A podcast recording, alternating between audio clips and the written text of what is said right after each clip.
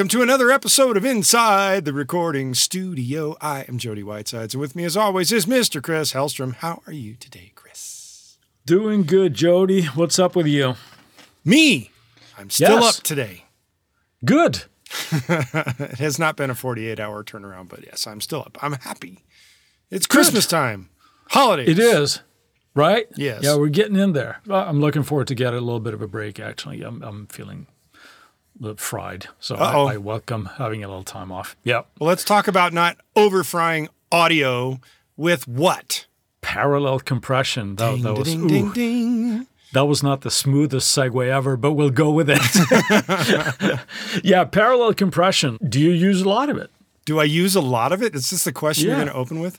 The answer to that is I use it. I don't know if I'd go around calling it my hometown style of compression because I am born in New York, and it is sometimes known as New York style compression. Yep. Why is that?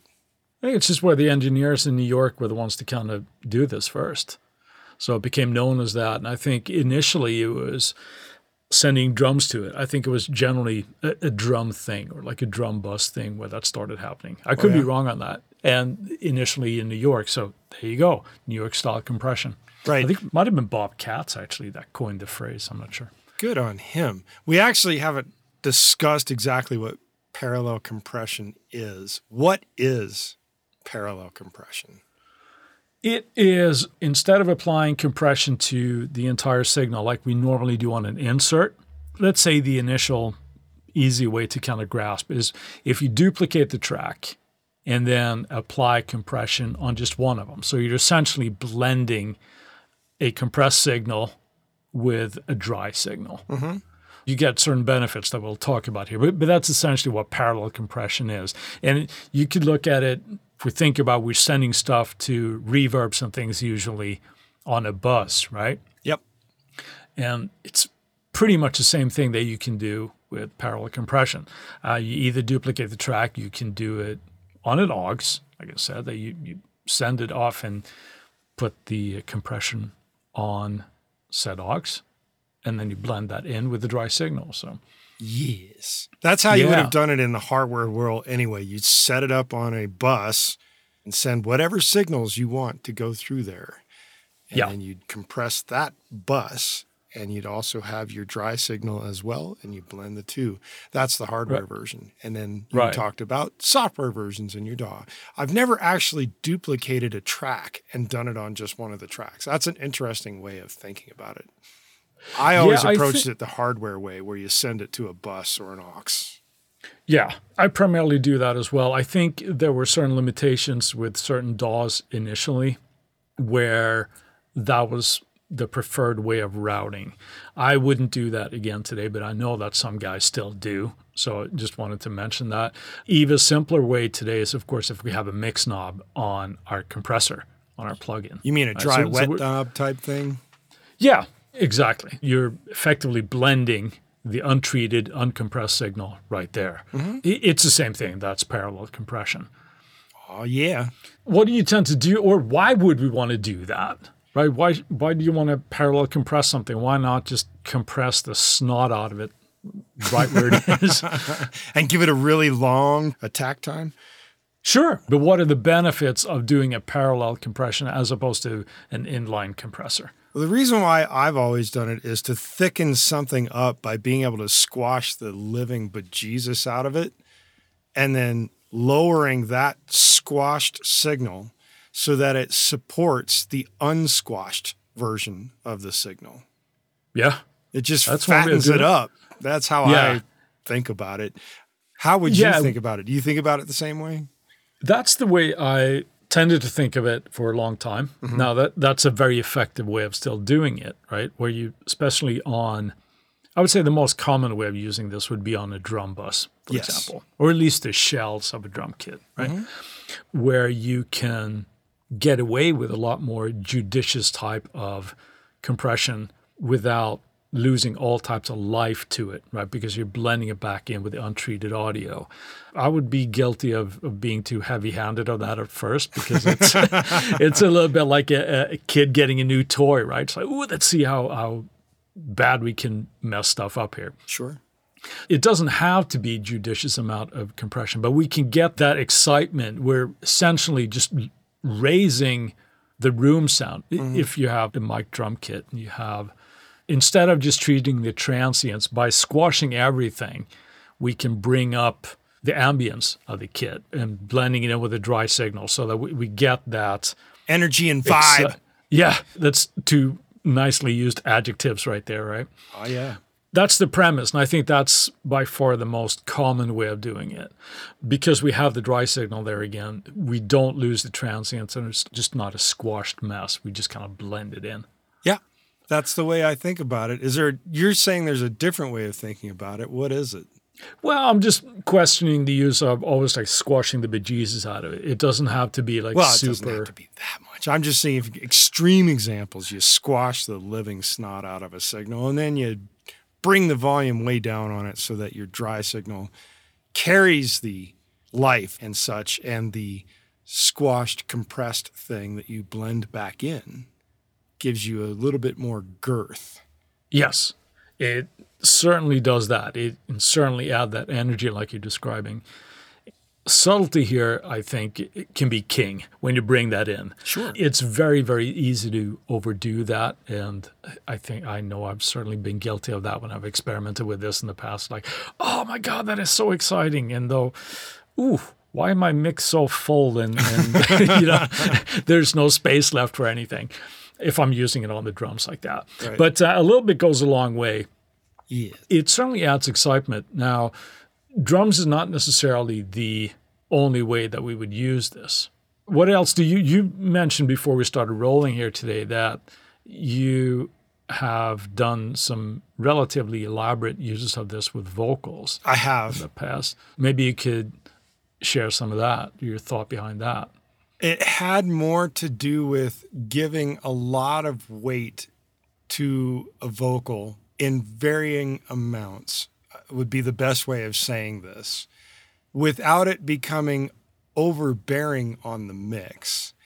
And it's like a combination of using parallel compression along with the concept, almost like maybe Brauerizing type of compression. And I would set up about 4 or 5 different compressor tracks, and I would sneak a little bit of the vocal, mainly the lead vocal, into each one. And are these different types of compressors? Yes, different types of compressors. So I would use multiple different compressors, like the Arvox from Waves at the time, and an 1176, and an LA-2, and Logic something compressor. Else. Yeah, just you're throwing a bunch of different compressors together. And then I would blend all 5 of those into a final bus with the lead vocal so that the lead vocal still had the transients, and all the compressed ones were supporting extra girth to the vocal sound. Was it overkill? Maybe. But yes. I liked it, and I did it, and nobody complained about it, so that's even better. So how, when you're using all those different compressors, how were you treating the signal then? Were you using, let's say, on the 1176, I'm going to use a higher ratio, or was every compressor? Now, correct me if I'm wrong here, but the Arvox was, you didn't really have a choice. It was just you set the compression level and the amount of compression more or less, right? Yes. Right. So, but was it different types of ratios on the others, or how did you? Yeah. Well, every one of them had their own little thing that was attuned to the type of compressor that it is. And I would just blend all those together. And it made vocals sit really easily in the mix off of the final bus that blended the original with the other 4 or 5 compressed versions. And I would blend them varyingly.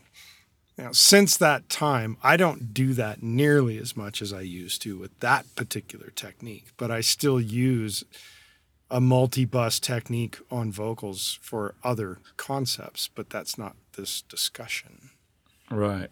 So when you go for this, let's say on a vocal now, what kind of settings are you usually going for? What kind of ratio, attack times, that type of thing? Oh, these things were usually set fairly mild. We're talking somewhere between 2 to maybe 5 to 1 at max. Okay. It wasn't drastic. Yeah. You're not like slamming it like an all buttons in type of thing. Right? No. Okay. Not at all. All right. And how much are you taking off then? The Waves Renaissance vocal compressor, which is a very nice vocal compressor, by the way. That one probably did the most of the shaving, so to speak, where it probably compressed at maybe 10 dB off. So it was really kind of smoothing things out, which made things easier in the mix. I didn't have to ride the bus as much to get things to sit the same when I did these things. Now I prefer to kind of ride the bus a little bit. Yeah. I was going to say, I'm glad you clarified that because it's not necessarily advisable to like, I'll just slam a compressor on my lead vocal and have the compressor do all mix the work. The track for me. Yeah. Right. Because it can sound unnatural doing that. It can. So you... But most of the others were probably taking maybe 3 dB, 4, maybe 5 dB. The Renaissance vocal compressor was the one that really did most of the heavy-handed lifting, and it was blended in maybe at the lowest level. Okay. The rest of them were a little bit higher, but they're all there to kind of support the unprocessed version or the uncompressed version, so to speak. They added something you liked at the time that gave girth and vibe and all those adjectives to the lead vocal. And every once in a while, I'll still do that. Even the different compressors? Yeah. All right. Interesting. I don't do it as much as I used to. I'll still do it once in a while. Yeah. I haven't used that technique, but I do use parallel compression on just about any mix. And it's not always necessarily that I'm setting out to do a parallel compression. It might just be that I'm really, really close with the vocal, for example. You want to get married to it? I'm always married to the vocal. Yeah. Maybe it's just grabbing a little bit too much, but it sits really nice. And that might be a case where I'm just on like a wet, dry thing on the compressor. I might bring it down. Right. Now, that would probably be the most common thing that I do using this method. I have done it on drum kits and things as well and blended that in. Not so much lately, oddly enough, though. Yeah, Why the change? I think I just ended up achieving the sound that I wanted without having to do that. I suppose that for me, it just has come down to that I'm better at listening to and adjusting my compressors as opposed to, because I think one thing that can happen is if we have a wet dry mix on our compressor, it's like, I've over compressed the signal drastically, but it's never mind, I'll just turn down the mix knob. Right? So it's one of those things. It is a good effect. I still do it every once in a while on other instruments, like other percussive type instruments, whether that's just percussion, sometimes even on acoustic guitar, for example, if it's a strumming kind of a guitar part. I think that can add some life into it because if we're not careful there, I think it's easy to suck the life perhaps out of an acoustic guitar if we're compressing too much. Sure. So having the parallel thing there can make it nice and warm and girthy and all those. Here's something that I've changed in my workflow. I used to compress electric guitars. Yeah, me too. Yeah. I don't really do that so much anymore, especially, let me clarify that. I don't really compress distorted electric guitars so much anymore. Right. Yeah, clean ones, that's a different story, but distorted ones, the distortion is doing your work for you. And if I were to start compressing electric guitars, chances are I'm doing that in a parallel mode. Just so I don't lose a lot of whatever transients might be left. Right. That's a good point. When you're doing like overdriven, distorted guitars, there's very little dynamics happening there, right? If you're just like playing big chords or you're chunking away, that there's nothing left to compress. You're just going to remove life at this point if there is any in the dynamics there. Yes, that's a lesson that I learned as well. It's like, sounds a lot better when I remove the compressor. You know? I would do that as a parallel thing if I needed it to. Yeah. When you say you used to do it heavy-handed, Were you doing it because you wanted to try and get more volume into your mix?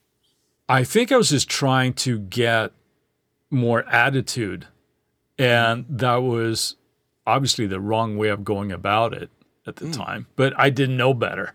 Right. So it's like, yeah, let's compress that. And it's like, where did all the attitude on my guitar goes? I know I'll compress more, you know? So that was a lesson learned. So no, I don't really do that anymore. There's another technique that I wanted to touch on, but maybe we should take a break first. And that's something we call the Andrew Scheps rear bus compressing. Well, before we get to that Scheps rear bus compression, let's do take that pause for a word from our sponsors. And we're back. And Chris, just before the break, mentioned some cat named Andrew Scheps. Why don't you describe this cat? Well, he's a very talented mixer. He lives in the UK. No, I'm going to describe the technique more than anything else. But yeah, Andrew Scheps is a fantastic engineer, mix engineer as well. His technique, he had something that he called rear bus compression. It dates back to when he was working on his, I think it was a Neve that he had, the console. The origins don't really matter as much as the technique. The technique was that he would send all the instruments minus the drums to another aux. Mm-hmm. On that aux, he would have a compressor applying about 2-to-1 ratio, maybe a little bit more. Right. And shaving off a couple of dB, maybe like 3 to 5 dB perhaps, and then blending that in again with the full mix, right? Again, to fill that sound out. And it's an interesting sound, you know, it adds just a little bit more girth to the tracks, right? The way I understand it was that why he didn't use percussive with like drums and things going into that was because it was triggered too much of the compression. Sure, so it became a lot more of an effect. Right. Which is heavily popular in EDM, so they don't follow that, but that would be the idea. Yeah, this would have been a different goal. That's an interesting thing as well, to kind of subtly blend that in. This is a technique that I got really addicted to when I first learned it. Are you still addicted to it, sir? No. Again, I try to learn my lesson. Not that it's a bad technique at all, but I really, really overdid it. Again, it's like that thing, you know, a 13-year-old kid knows a little bit of karate. It wants to use it everywhere, right? Kick everybody's ass with it. Yeah, and it's not a good thing. But it is a really, really cool technique. And if you do it right, it does add a lot of warmth to your mix. Warmth or girth? I would say girth is probably a better word to describe it. Sure. Because it fills out that, and it just adds everything in there to blend that in and fill out the spaces that might be there, right? It's like overeating a little bit? Yeah, exactly. So but your stomach is full and you think, oh, I just got to sit here and enjoy this without the pain. Yeah, like Mr. Creosote, right? Have that wafer-thin mint. That is a cool thing as well. But I take, you know, more to the parallel on individual groups or vocals now. When you said at the top of the podcast here that we can be pretty heavy-handed with it. The way I think about it today is I tend to go for lower ratios. Mm-hmm. So there might be like a 2-to-1 or a 3-to-1 and take a few dBs out and then being relatively subtle with it. It's easy to get that excitement, right? Where you kind of, I start hearing a big difference in the mix. In my experience, at least, it's very easy to overdo and overcook that. In the opposite form of the Andrew Scheps thing, as I mentioned also before we hit roll, in my template, I do actually have a rear drum bus, but instead of sending all of the music instruments to it, I send the drums to it for the opposite effect. Okay. Yeah. So that I can fatten up the drums a bit more than the instrumentation. Because I generally take care of the instruments on their own buses, so to speak, before it hits my music bus. And I don't really do that with the drums in the same way. So I do the drums just before it hits the music bus with a rear bus compressor, so to speak, just to fatten them up a little. So I'm curious here, and I'm interested in your processing on your drum bus. So explain to me, You got all your kit pieces, everything, just like you would go into a drum bus. Mm-hmm. And then you're saying, instead of applying any kind of processing on there, you do a parallel on the drum bus. Well, no? I do both. So with the drum bus, especially with working like console style now that I've picked up on, the idea there is I'm doing the EQing and a little bit of light compression on the drum bus to glue it together. Mm-hmm. And then that goes to the music instrumentation bus. Travel with me if you can in your head now. From that bus, I will send to a bus next to my music bus that I can then really compress the snot out of the drums. It's like doing the Andrew Scheps thing, but I do it with the drums and not with everything else, so to speak. And what I do with that is I use maybe the API 2500, or I might now start really sneaking in the 175B. I was going to say, that sounds a bit like a job for that. Very much. Yeah. Like I have not yet done that with that compressor yet, but that's the one I'm probably going to switch out the 2500 for. Then I take that and I blend that back in to really give a bit more weight to the drums without overcooking the situation on the music instrument bus, and still giving a bit more weight to the drums. It complicates things a little bit in terms of the balance, so I have to do it sparingly. Again, it's really easy to overcook these things when you're doing it, because it starts sounding really, really exciting and very easy to overdo. I wanted to backtrack a little bit as well, because I think we kind of glossed over the routing or how we might use this. Do you think we should go back and do that a little bit more? Rewind. There we go. Yeah. And just the process of how, let's say we've talked about the drum bus predominantly here, but let's say like a vocal and why we're doing this process again, mm-hmm. right? So it's not that we necessarily want to control the dynamics of a performance now. It's the adding of attitude or something that the compressed signal imparts that we're blending in to achieve the sound. And that to me is the real purpose of the parallel compression, right? So if I have now a lead vocal, mm-hmm. I will use a send on that to send to an auxiliary track. I usually use an 1176 type of compressor for this kind of stuff. It's not like you couldn't use anything else, but because I like it to really catch the transients and everything. So on that track, I will generally have an 1176 type of compressor, mm-hmm. probably at the lowest ratio, about a 4:1. Right. If I need more gentle compression, I'll use another one, right? Or in this case, that's what I would use. I would have the slowest attack, which on an 1176 is not really slow at all. It's still fast. The thing to pay attention to, I think, here is, as with all compressors, is to listen for the release. Yep. Because if you have the release that it's too long or too slow, you will get like an obvious kind of like pumping type of a thing. And that is something that, at least me, I don't like if I'm using this type of processing. Again, to backtrack at that, it's the attitude that it's created by this. It's not that we're taming peaks. It's this sound that we want to get. And that's why at least I would use like parallel compression. So maybe we should call it enhancing compression. Yeah, right? That's really what it does, right? Because it's a supporting thing and then blending that in, and it might be, I don't know, do you ever go like 1:1 on that when you bring that in? So it's like just as loud, because you will add level to the track that you're doing that to. Rare, very rare. It's not often that I would go 1:1 on the volume out of that. So where do you normally end up? I mean, I know it's content dependent. I have to say it's content dependent. It really has to do with how the mix is coming together in terms of why I'm doing the compression in the first place. Is it because I'm adding the vibe and attitude, or am I trying to tame something? Because I do treat compression in two different factors in that way. You're talking about the whole taming of transients, and then there's the idea of the vibe and the energy. And depending on what I need to do with that performance is how I'm going to use that compression. And if I'm going with the parallel thing, it's generally to add the vibe and energy. Right, and it's, It has to be done subtly, usually.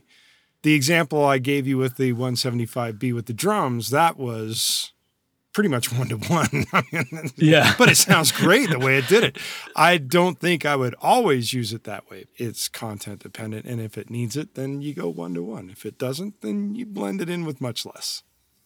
Yeah, I guess that's the note to sort of end on, right? Where you do what you have to do to get the result while you're doing it. It's not a technique that you have to use in every mix or your mix is going to fall apart, but it is a tool to kind of be aware of that we can use to impart some energy if we need it. Mm-hmm. And if we need to be aggressive with a parallel compression, do that. If it needs to come up loud on the return, so to speak, do that. Chances are using it sparingly will get results pretty quickly as well. So. Yes, it would. Let's move on to our variety finds. Chris, what have you got this week?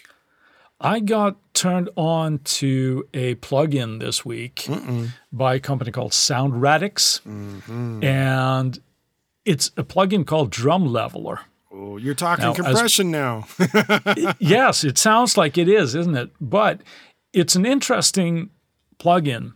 I've only messed around with it a little bit, but I've seen it demoed, and it's a problem solver type of plugin, primarily when you're dealing with live tracked drums, where if you have a drummer that might be a little bit uncomfortable in the studio, let's say, and the hits aren't necessarily as even as you would like them to be, Drum Leveler can take care of that for you. So you can set a certain threshold where you wanted to start listening to the track and then have a level where you wanted to sort of raise it to. So you can get a much more even performance out of, for example, a snare or a kick or something that's a really prominent thing. So I think it was an interesting plugin, and I'm diving into it a little bit more.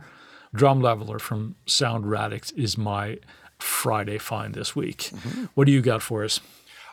For those of you who need a spring reverb, and I'm sure there's a lot fan of spring reverb. Yeah. Well, I have some really nice ones now, but there was a time that I did not. And for those that do not have like the super nice spring reverbs, there's a new spring reverb out on the market called Mola. I believe that's how it's pronounced. It is a spring reverb plugin put out by Hornet. And I don't mean whore like the cheap lady you're going to go get on the street, but Hornet like the thing that'll sting your ass when you kick the nest. So if you need a spring reverb, Mola by Hornet will be my choice for this week because it is free and you can't beat free. Right. That price you can afford not to like it. That's right. So there's my Friday find right there. Cool. While we've got your attention, we ask that you go to InsideTheRecordingStudio.com and sign up for our mailing list. Doing so will get you weekly reminders about the Tuesday tips when they come out, and we'll make sure you don't miss any future episodes of this podcast.